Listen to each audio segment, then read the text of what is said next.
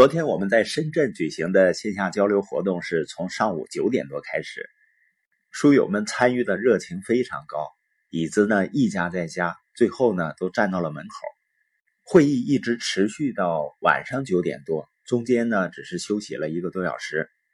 结束以后呢，很多书友久久不愿离开，继续讨论。今天呢，我们聊一下怎么样让一个机构、一个组织或者团队高效的运作。关键点呢，在于团队的成员在很多层面上必须要保持一致。比如说呢，有共同的使命、相同的发展理念和策略。当然呢，不要把保持一致当做是理所当然的事情，因为人和人是极为不同的。我们每个人看自己、看待世界都有自己独特的方式。所以，对一个团队来说呢，团队成员之间有分歧才是正常的。由于分歧引起的步调不一致呢，这个问题一般有两个主要原因，一个呢就是误解，有的呢是根本上存在分歧。很多人以为呢掩盖分歧是维持和睦最容易的方法，这个观点就大错特错了。因为当我们回避冲突的时候，也就回避了解决冲突、解决问题的机会，躲过了小的矛盾。之后呢，往往会有更大的矛盾，甚至呢会导致人和人之间的疏离。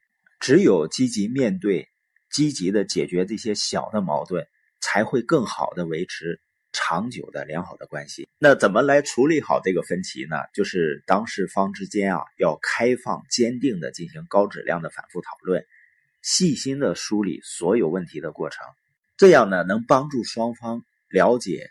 这之前不清楚的一些情况，而且理性解决分歧的过程呢，不是斗争，目标呢不是为了说服对方他错了你对了，而是发掘事实，明确行动方案。要想能够做到这些呢，实际上从心态上要认识到，分歧和冲突呢，如果处理的好呢，它是好事儿，因为它能够更让大家加强对彼此的了解。每个人呢都有自己的原则和价值观。所以呢，每种关系都意味着需要针对人与人之间如何相处开展一定的讨论。人们对彼此的了解，要么让关系更密切，要么更疏远。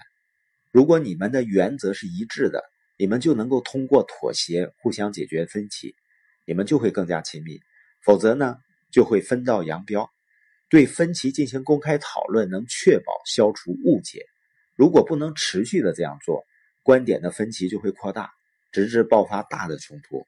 所以呢，在达成共识上要不吝惜时间和精力，因为这是你能所做出的最佳投资。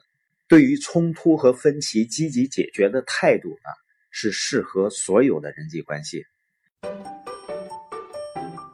我们书友会要用十五年的时间，影响一亿中国人读书，一千个家庭实现财务自由。积极的影响这个世界，一起来吧。